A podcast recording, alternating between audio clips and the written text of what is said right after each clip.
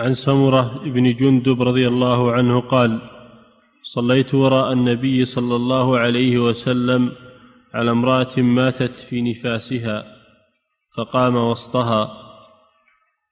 نعم هذا الحديث فيه موقف الإمام من الجنازة وأنه يقف عند وسط المرأة وعند رأس الرجل كما جاء في الأحاديث. يقوم الإمام عند رأس الرجل ويقف عند وسط المرأة كما وقف النبي صلى الله عليه وسلم.